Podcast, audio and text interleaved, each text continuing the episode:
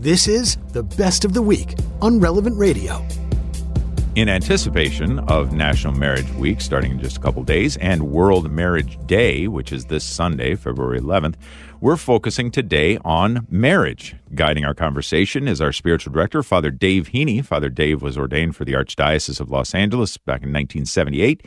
He holds a master's degree in marriage, family, and child counseling from the University of Southern California, and he currently serves as the pastor of St. Bruno Catholic Church in Whittier, California. Welcome back, Father Dave. Good to be speaking with you. Always great to be with you, Patrick. Thank you.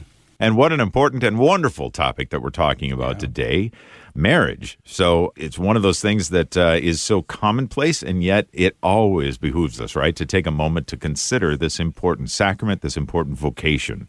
I mean, so many things flow from this sacrament. This is the beginning of a family, of all things. Uh, so the next generation is going to flow from that sacrament of marriage. And you know, I don't think anyone would disagree by saying that the that the greatest moments in your life always come from those moments of profound love, a, a profound commitment of love. So that happens on your wedding day, and God willing, it'll happen each day of your marriage. So it makes a couple profoundly happy, and then their love is so powerful that it even flows into new life, to a new mm. family, which is the school of love. As, as uh, Pope John Paul II used to say, the family is the school of love in your experience, in your uh, many, many years of, I'm sure, counseling couple after couple, um, from the young to the old, what are some of the ingredients that make for a good marriage? You know, I get that question a lot, but let me just say something to you first. Don't forget your 25th anniversary. It's coming up. that's probably one of the best ways. Yeah, that's right.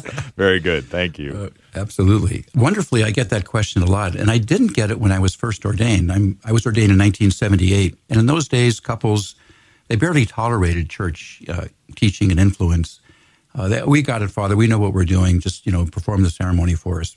Now, so many couples have seen their families divorce or they've seen their friends go through troubled times and they're much more humble and they are much more open to what the church has to say. So I, am glad to say that marrying couples today is so much more rewarding and so much more beautiful.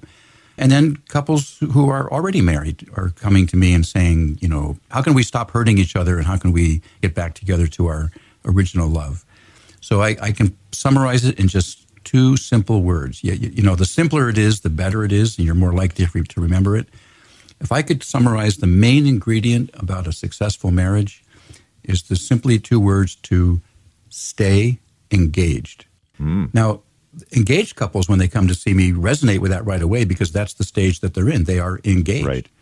And they know what they're doing and know what the quality of their conversations. They're planning either the ceremony or their first house together or their family or, you know, all kinds of different future plans. They're very attuned to each other. They're paying attention to each other if the groom sees the slightest little hesitation on the part of his uh, bride, you know, hey, what's going on? What, how are you doing? And yeah. vice versa. So they're just very attuned, attentive, uh, engaged to each other. So I tell people who are getting married, I say, you know, you've gone through several stages. you you were acquaintances, then you became friends, then you fell in love, then you got engaged, then you're going to get married. I recommend after you get married, go back a step to the stage before to being engaged. Huh. And because, I like that. Yeah, just stay engaged. I was had a really wonderful conversation with uh, some people yesterday, and I was saying, you know, uh, they're getting married, and I said, you know, I'm sure that you're very attentive and attuned to each other. And what I've seen happens is after a couple gets married and they, uh, you know, start their life together, they become what I call professional household managers. you know, they, they know how to take yeah. out the trash, they know how to pay the light bill, they know how to do gardening, they know how to clean the house. Uh, when the kids come along, they know how to help with homework and do the you know teacher conferences.